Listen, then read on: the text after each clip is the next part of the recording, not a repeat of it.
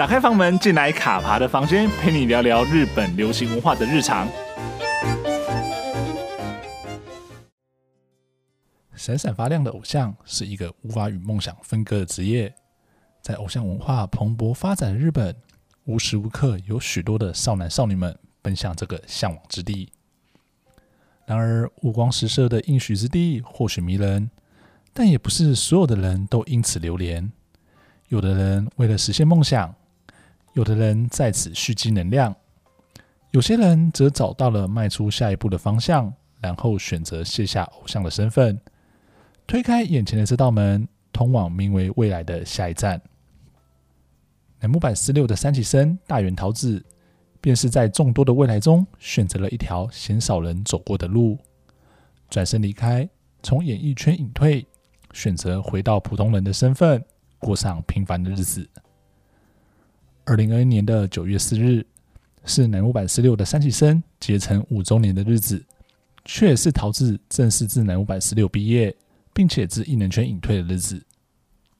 曾经被视为次世代的台柱，他是乃木坂十六三期生中首个站上 C 位的人，却也是三期生里第一个卸下偶像身份的人。做出任何选择都是不容易的，而潇洒地转身，恐怕是更难的。在他正式离开前，今天的卡爬的房间人物光影单元，一起来认识这个堪称乃木坂十六史上最泪眼汪汪的成员——爱哭鬼偶像大原桃子 Ozono Momoko。好了，我是卡爬。我们今天节目一开始呢，直接就来一个问题跟大家直球对决，就是问问大家，你们觉得说五年的时间能够对一个人产生什么样子的改变？那这五年呢，其实对于我们今天故事的主角，也就是乃木坂四六的大原桃子来说呢，他这改变可非常非常的大哦。那就是从他一开始站上舞台，眼泪的开关变失灵，那他除了哭之外，也只能不断的哭而已。所以泪眼汪汪呢，连一句话都说不清楚。但是呢，他现在已经是可以带着微笑，然后直面曾经觉得痛苦、想要逃离的日子。然后回忆这一段名为偶像的旅程的种种之后呢，他肯定了自己，然后也可以好好的说出一字一句的感谢。所以，其实对于大原桃子来说，这五年的光阴，以及他在这一路上遇到的人事物，其实都是在雕琢着他，或者是看照着他，让这个从鹿儿岛误打误撞来到东京的爱哭鬼，成为了站在舞台上散发着温暖暖阳的偶像哦。其实讲到这里啊，我觉得他就是还是要把时间拉回到五年前来，就是因为我们刚刚讲说，呃，他是误打误撞嘛。那到底大原桃子他是如何无心插柳成为偶像呢？因为当初他是在呃高中要好的学姐的怂恿之下，是才参加了乃木坂的三期生的甄选。而且呢，蛮有趣的一点是，他在参加甄选之前哦，他根本不熟悉，甚至说完全不知道乃木坂46是一个什么样子的团体，然后对于整个日本的演艺圈是一个什么样的存在，然后他就在这样的情况之下投了履历，然后就一路过关斩将。所以，其实对当时的他他来说，他其实是一种很无欲的这种想法的参加这个活动，就没想到这种心态去带他重重的。渡过难关，然后挺进最后的决选，然后最后以三期生的身份出道。他的家乡其实，在鹿儿岛乡下，所以他先从乡家乡来到鹿儿岛，又再从鹿儿岛来到了从未想象过的东京，接着走遍日本一个又一个的城市，然后最后随着海外巡演踏出日本。那这些经历呢，都成为他一生未曾想象过的风景。那么会做这一集，然后来介绍这个成员哦。那主要是因为，呃，在八月二十二日晚上呢，看了南木坂十周年的演唱会福冈站的最后一场。那其实这一场呢，也是呃九州出生的大原桃子的毕业典礼啊。虽然说他的毕业日期是在九月四号，也就刚刚提到南木坂三期生结成五周年的日子哦，但其实在八月二十二号这一天晚上的表演，就是他作为偶像的最后一个演出舞台。所以，其实那一天晚上的福冈巨蛋呢，我觉得它就像是一台时光机一样。那所有看这场演出的人，不管说是呃直接到现场去看的，或者说像是我这样子，因为疫情没办法到现场的人呢，呃，通过荧幕去看这场演出，就会觉得有一种时光倒流的感觉。那像是回到了二零一六年的十二月十日的武道馆哦。那为什么是这一天呢？因为这一天呢是三期生们首次在众人面前亮相。我们刚刚有提到是说，虽然说九月四号是他们结成五周年的日子，但其实他们一直到了当年的十二月十日才正式在众人面前亮相这样子。那那个时候呢，其实一样的环节就是大家亮相了之后呢，就是表演跟自我介绍。那那个时候桃子他说了什么？其实我大概就记得说他有做自我介绍，然后他讲了他喜欢番茄的这个故事之外呢，其实其他的早也不记得哦。但有一点是非常非常印象深刻，就是他一上台之后就开始哭，各种哭，他一句话都讲不好那种哭。所以其实“别哭了”这三个字，大概是我认识他的第一个关键字啊。所以其实呃想到这一点之后，就会想到说，哎，没想到说在五年之后，他在偶像的。之路上这样子磕磕碰碰走这么久了之后呢，反而在最后一段路，也就是说，在当天的福冈巨蛋的演出，他却能够以笑颜道别，那好好的承接来自于前辈、同期跟后辈的泪水哦。所以我觉得这是一个非常大的成长，也是一个非常大的变化。好，我们谈完历史之后呢，接下来来稍微聊聊几首跟桃子有关的歌曲哦。首先讲到桃子，就一定要提的是乃木坂46的第十八张单曲《你给名字》，那中文呢翻译叫做《胜景》，那也就是海市蜃楼的意思。那这首歌呢，这首单曲呢，其实是桃子第一次站 C 位的单曲哦。那那个时候呢，他其实刚成为偶像，然后就我们刚刚前面有提到嘛，他对于一切都是非常的陌生懵懂，那完全不知道呃，作为一个偶像应该要做些什么，然后要迈出什么样的步伐。而在这种时候呢，在他旁边的就是他同期的姐妹，就也是同样是三期生的羽田佑希哦，那就牵起了他的手，那带着他呢，在一丹家的古老的大房子里面奔跑，那穿梭在各式的幻想之中，那见证了一个又一个风格奇异的前辈们哦。那为什么是一丹家的古宅呢？因为一丹家古宅是你给名字这一首单曲它的呃 MV 设定的一个背景哦，就是说他们两个人是新进的侍女哦，那。到了伊丹家古宅，要去服务伊丹家的大小姐们，所以他们就是以侍女的身份。那各个伊丹家的大小姐们就是他们的前辈哦。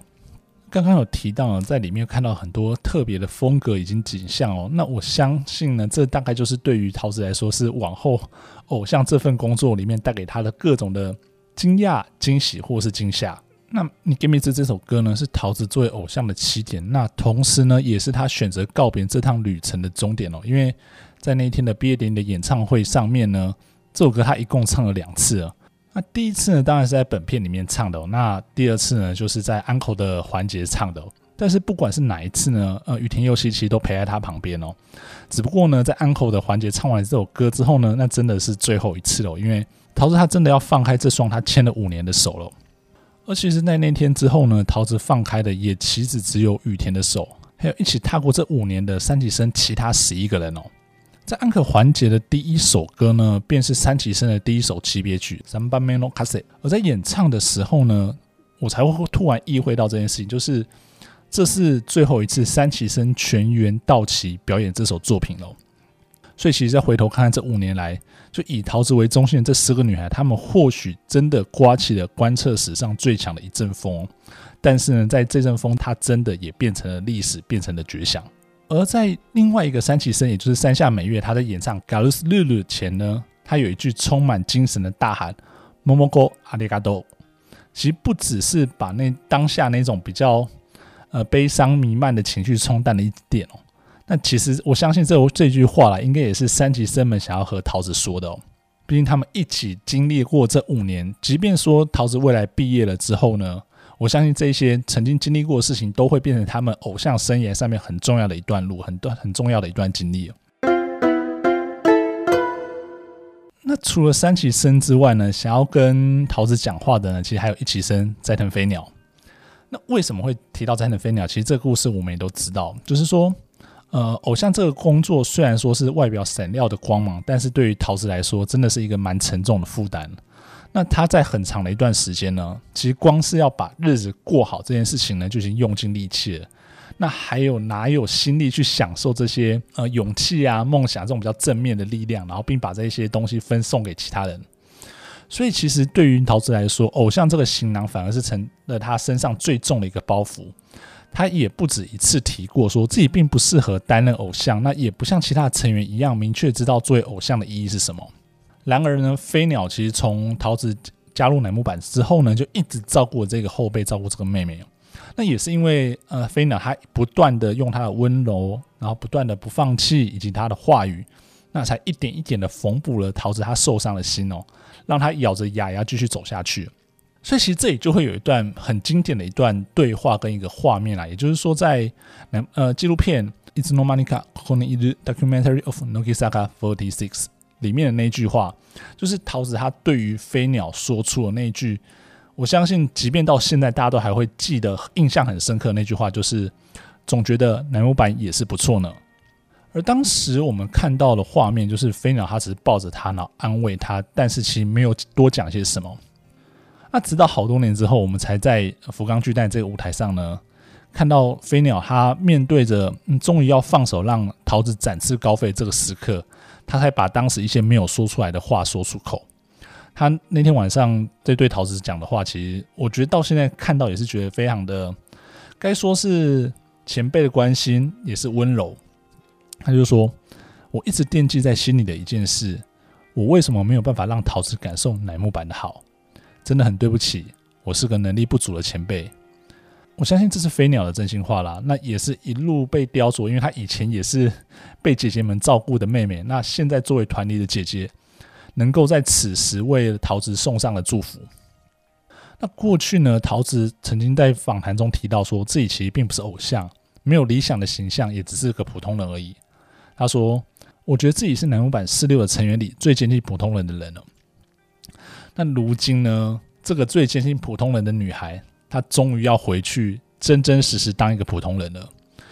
可是我会觉得啊，说虽然说她可能过去有一段非常长时间的痛苦或挫折，但是这五年的经历真的是徒劳无功吗？倒不是这样子想，